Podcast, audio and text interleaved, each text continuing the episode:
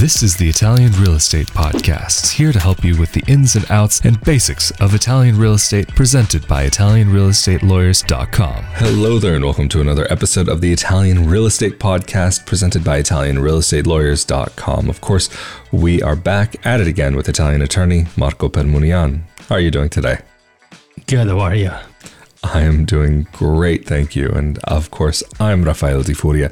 And in this episode, we are going to answer some of your questions that you guys have left on previous episodes. And so, just to jump straight into this on the episode Living in Italy Legally in Your Own Property. If you have an Italian passport and plan to live in Italy for six months a year, are you able to buy a car in Italy or do you have to be a resident? That's an interesting question. And there is a practical answer and a legal answer. So, the legal answer is that uh, you have to be a resident in an Italian municipality by law. Uh, but also, there's a practical aspect that would make it very difficult to purchase a, a vehicle without being a resident because uh, when you go and purchase the uh, vehicle uh, from the car dealer, you will be asked to show some proof of identity. Um, and normally you will be asked to provide your uh, passport or your ID, and the ID is much more common. And normally you get an ID only if you are a resident of Italy. There might be situations where you have an Italian ID without being a resident. Maybe you got it when you were a resident and now you're no longer a resident of Italy, or maybe you got it through an Italian consulate, um, an Italian consulate that is able to uh, issue IDs because not all Italian consulates are able to uh, issue IDs to uh, Italian citizens who are uh, residents in the jurisdiction. And by ID, I mean the identification card, of course, not the Italian passport, uh, because every Italian consulate is able to release an Italian passport, but not, not every Italian consulate is able to give you an ID, an Italian identification card. So, like I said, there might be situations where you have an ID, but you're not a resident. But let's say that normally people who have an ID got it from an Italian municipality, and more specifically, the Italian municipality where you reside. Additionally, you will have to provide your Italian tax code in order to uh, be able to purchase a car. And uh, again, while there might be situations uh, where somebody has an Italian tax code without being a resident uh, of Italy, it's much more common to have an Italian tax code if you're a resident of Italy. To get an Italian tax code from Italy, if you're a resident, it's it's quite easy. You need to visit one of the local revenue agencies um, locations, which in Italian are called Agenzia delle Entrate. You will have to go through a process uh, to obtain your tax code. It's fairly easy. And if you're a resident, it will be released to you without any questions. But if you are a non resident, in most cases, you have to state the reason why you need the tax code. And that also applies to uh, people who reside abroad and need to uh, get a tax code from the Italian embassy. Uh, for example, the Italian embassy will release very easily a tax code if you uh, show that you have to purchase a property in Italy. But otherwise, if you state no reason, and, and of course, the reason can't be I need to purchase a car because you are a resident abroad and the um, uh, purchase is only allowed for people who reside abroad. So if you state, I'm sorry, who reside in Italy. So if you state that um, that you need to purchase a car uh, and you live abroad and you are dealing with a consulate, you will not get a tax ID. And finally, when it comes to purchasing a uh, car in Italy, you will have to state in the contract your residency address. The residency address means the address where you legally reside. And of course, you need to state in the contract information that is true from a legal standpoint. So you can only state there the address where you actually reside in Italy from a legal standpoint. So, in short, it sounds like what you're saying, Marco, is that whether you're a citizen or not, that you have to be a resident regardless in Italy, legally residing there, to be able to purchase a car in Italy. Correct. Very interesting. And um, also, it was interesting that you did mention about the passport because, uh, unlike uh, some other countries, um, the Italian passport does have a section in there where it is able to reflect your current residence in there and it will actually uh, make an annotation in there. But um, if a person actually is wanting to reside in Italy, how do they go about that? The registration process is fairly easy. Uh, of course, if you are an Italian citizen, uh, you can apply for the registration as a resident based on your citizenship. But if you are a uh, non Italian citizen, unless you are a European citizen, you will need a visa and a residency permit. So only Italian citizens and European citizens can register as residents in Italy just based on their citizenship. Everybody else uh, who has a citizenship from a country outside of the EU, they need a uh, visa to enter Italy and they will need to obtain a residency permit in order to register as a resident. Uh, the registration basically is quite simple. You have to visit the town hall uh, in the municipality where you intend to live and fill out a couple of application forms where basically you indicate uh, the place where you're going to be residing um, and uh, how many family members are going to be residing with you. If there are other people residing with you, you're going to have to put all of your personal information, of course. And normally, the municipality, so the town hall specifically, the cleric will need uh, proof that you have a property that you can use. That means that you're going to have to show a rental agreement or you're gonna have to show that you own a property in that town, or maybe that somebody else is hosting you, in which case, normally a letter of hospitality will do. Very, very interesting. Thank you for going into detail on that topic. And um, to keep on moving on to the next question on the YouTube episode Renting in Italy Relationship Between the Landlord and the Tenant from uh, YouTube viewer at Violet White 1450 uh, asked a question about Canadians no longer being allowed to purchase property in Italy due to a reciprocal law that came into effect when Canada passed a new law forbidding foreigners to buy property in Canada. Is this true, and does it apply to Canadians with Italian citizenship registered in the AIRE? And what is the minimum amount of time that you must rent in Italy to be able to establish residency? So let's try to answer the questions in the order in which they were asked. So the first question uh, is regarding the possibility for Canadians to purchase property in Italy. And things actually changed uh, starting from January 1st of 2023 uh, the possibility to purchase a property in Italy is based uh, for foreigners is based on the uh, reciprocity principle, meaning that only if Italians are allowed to purchase a property in a foreign country, then the citizens of that country are allowed to purchase property in Italy. And things changed uh, in January 1st of 2023 in Canada, where basically um, specifically talking about Italy, Italians were basically no longer allowed to purchase several types of properties in Canada. And of course, the Canadian law was um, came into effect and, and, was made for for several reasons, primarily to give preference to Canadians uh, who want to purchase a house in their home country over foreigners.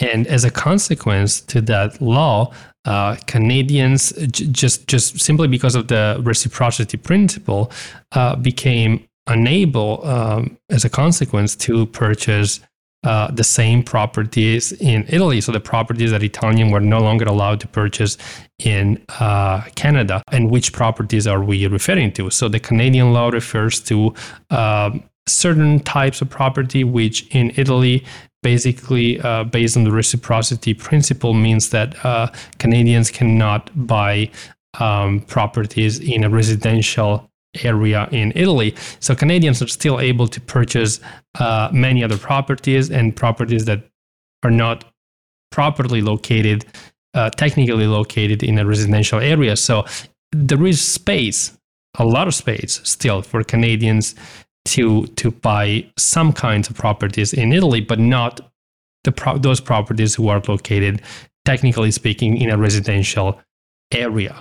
There are several exceptions, though. Uh, for example, it is possible for Canadians to buy uh, commercial properties in Italy. It is possible for Canadians to buy properties that are not located in a residential area in Italy and it's possible for uh, Canadians who have initiated the process to purchase in Italy before January 1st to continue with that process. So, if they signed a preliminary agreement, if they signed a proposal, if they paid a deposit, it's possible to continue with that process. Also, there are other exceptions. For example, those Canadians who hold dual citizenship with Italy can still purchase in Italy. Now, we're still waiting for the Italian government to uh, give us more clarifications, uh, legal clarifications as to uh, which properties exactly uh, can be purchased by a Canadian who wants to uh, purchase in Italy. Uh, and those guidelines will probably be released in the near future by the uh, Ministry of Interior. But as of today, they haven't been released yet.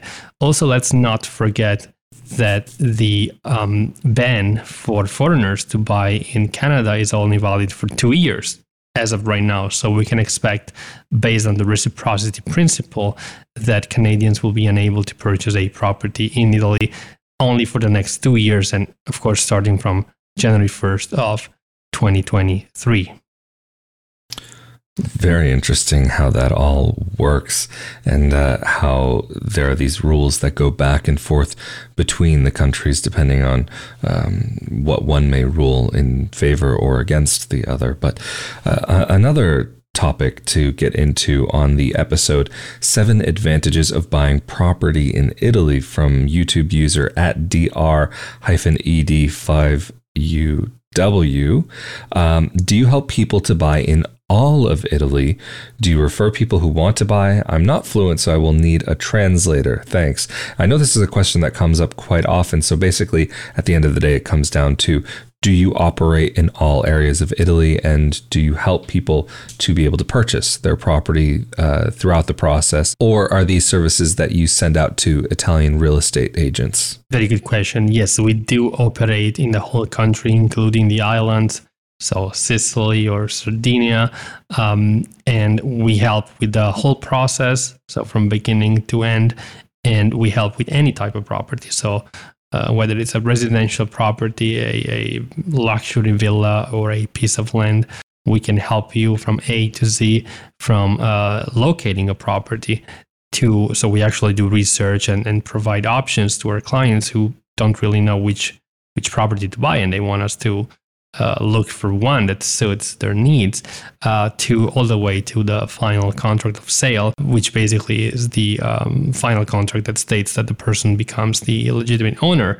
Uh, we also um, go beyond that because we can offer uh, post sale services to those clients who are interested in having us manage the property or maybe uh, paying uh, annual taxes or whatever it may be. And absolutely no, we don't outsource any services. So we take care of uh, everything in house, meaning that we take care of the whole process uh, by ourselves without um, relying on other professionals.